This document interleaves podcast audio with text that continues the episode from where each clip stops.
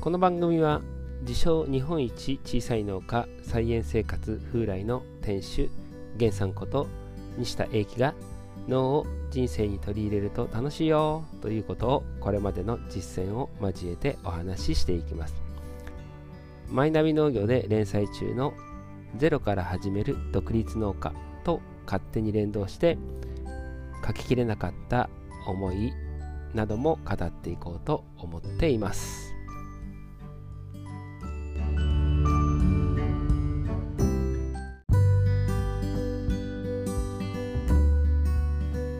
ゼロから始める独立農家。第3話は農地がなくても今日からできることすべきことそのパート2ですね。スマホ1台で始められる現代の収納準備とは。今の時代農地がなくても技術を持っていなくてもできる準備があります。我が風来に視察に来た人特に全くのゼロからという人たちに勧めているのが、ブログを一刻も早く始めた方がいいということ。今はスマホ1台で始められますし、コストもほとんどかかりません。やろうと思えば今日からできます。農家にとって永遠のテーマの一つが農業技術が先か販売技術が先かということ。生鮮品である農産物は基本的に時間が経てば経つほど価値が下がります。つまり収穫してから売り先を探してた遅いということ。ただし自然環境によって収量が大きく変わるのが農産物ですので育てる前から売り先、販売量を確定しておくというものこれまた難しい。この辺りはプロの農家であっても悩ましいところです。初心者にとってはなおさらなことでしょう。そこで必要とされるのがファン作りです。作物が取れる前から、極端に言えば農家になる前から応援してくれる人たちとつながっておく。そして収穫できた時に買ってもらえる準備をしていくことが必要です。価格的なものや利便性、広告は資本力のある大手小売業が圧倒的に有利です。そんな中、個人が大手小売店に販売方法で勝てる唯一のところは逆説的でありますが個人であるということ。大きいところは扱う量も種類も多いので人格は出せません。なのでグローバルギャップや有機ジャス認証など認証制度が信頼の担保になります。そんな中、個人が信用されるのはどんどん自己開示していくこと。そして家庭を見せることであり、それが個人農家の最大の武器でもあります。工業製品と違って農産物は一つとして同じものはありません。同じ大玉トマトであっても A さんが育てたトマト B さんが育てたトマトは意味合いが全く違います。糖度や価格は測れてもどういう思いで育てたかは人それぞれだからです。これまではそんな重い物語を農産物に載せることはできませんでした。テレビ番組で農家や特定の作物が取り上げられることあってもそんな機会はなかなかありません。ところが今は個人が気軽にコストもかけず情報を発信できるようになりました。まさに個人農業にとってチャンスの、まさに個人農家にとってチャンスの時代がやってきたと言っても過言ではありません。それを生かさない手はありません。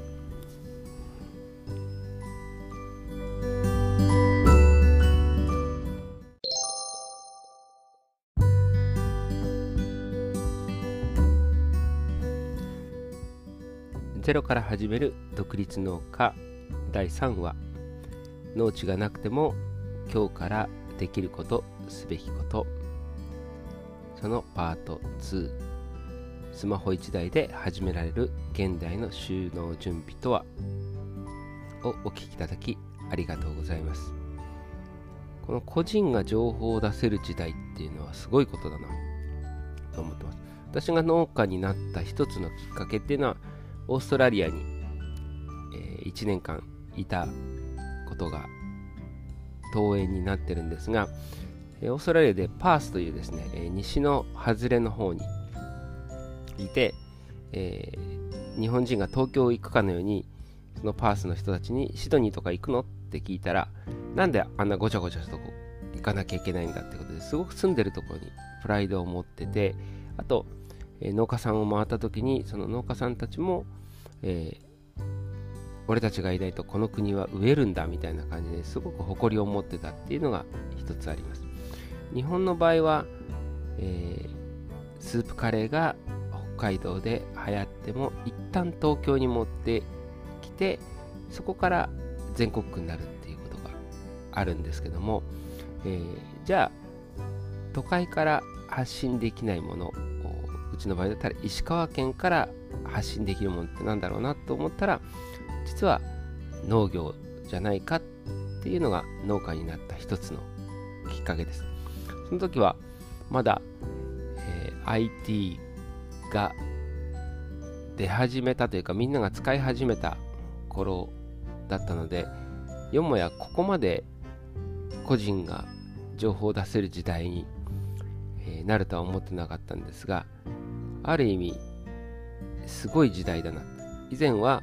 えー、マスコミが取り上げられてそれが売れるってことがあったんですが個人がそれぞれの思いを語れるっていう時代は本当に、えー、今だからこそだと思ってます。例えば iPhone ですとか、えー、パソコンとか買おうとした時に検索して価格 .com なんかで調べてですね同じものだったら安い方を買うっていうのが道理だと思うんですね。でも農産物が面白いのは A さんが作ったトマトと私が作ったトマトは同じトマトで、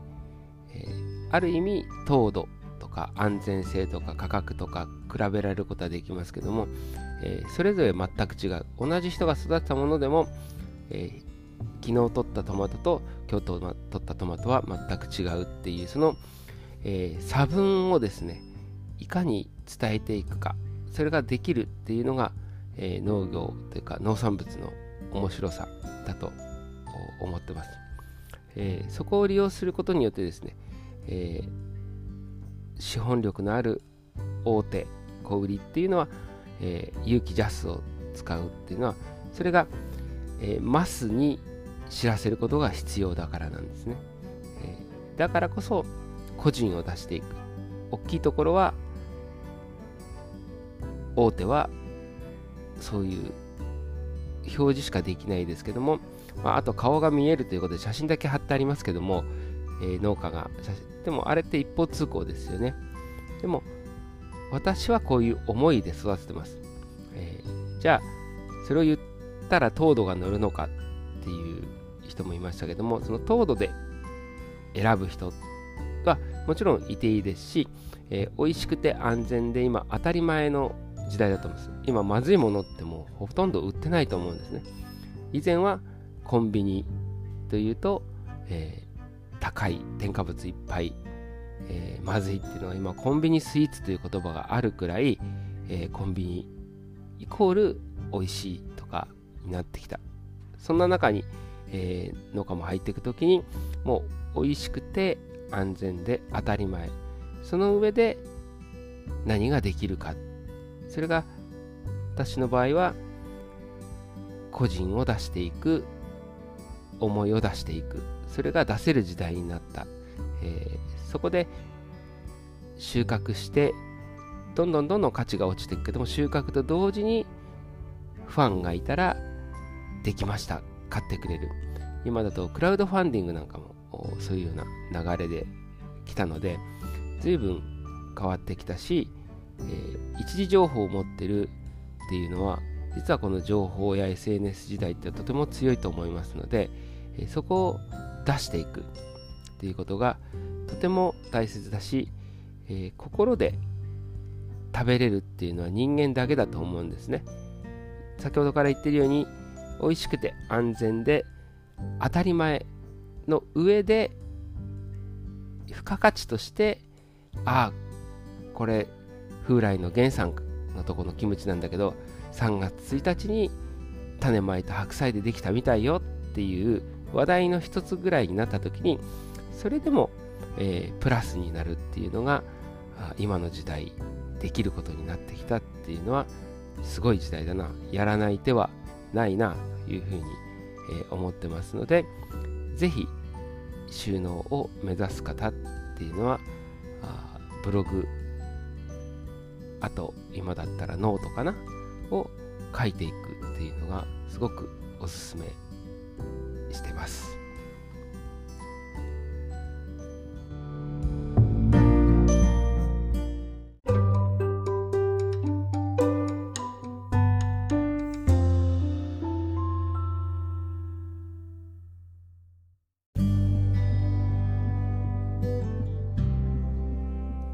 きいただきありがとうございました。えー、スマホ1台で始められるというか、もう、スマホ自体ですね、まだ出てから20年経ってないけど、えー、スマホ抜きにして今あ世界トップ企業は存在しないって思った時に、まあ、この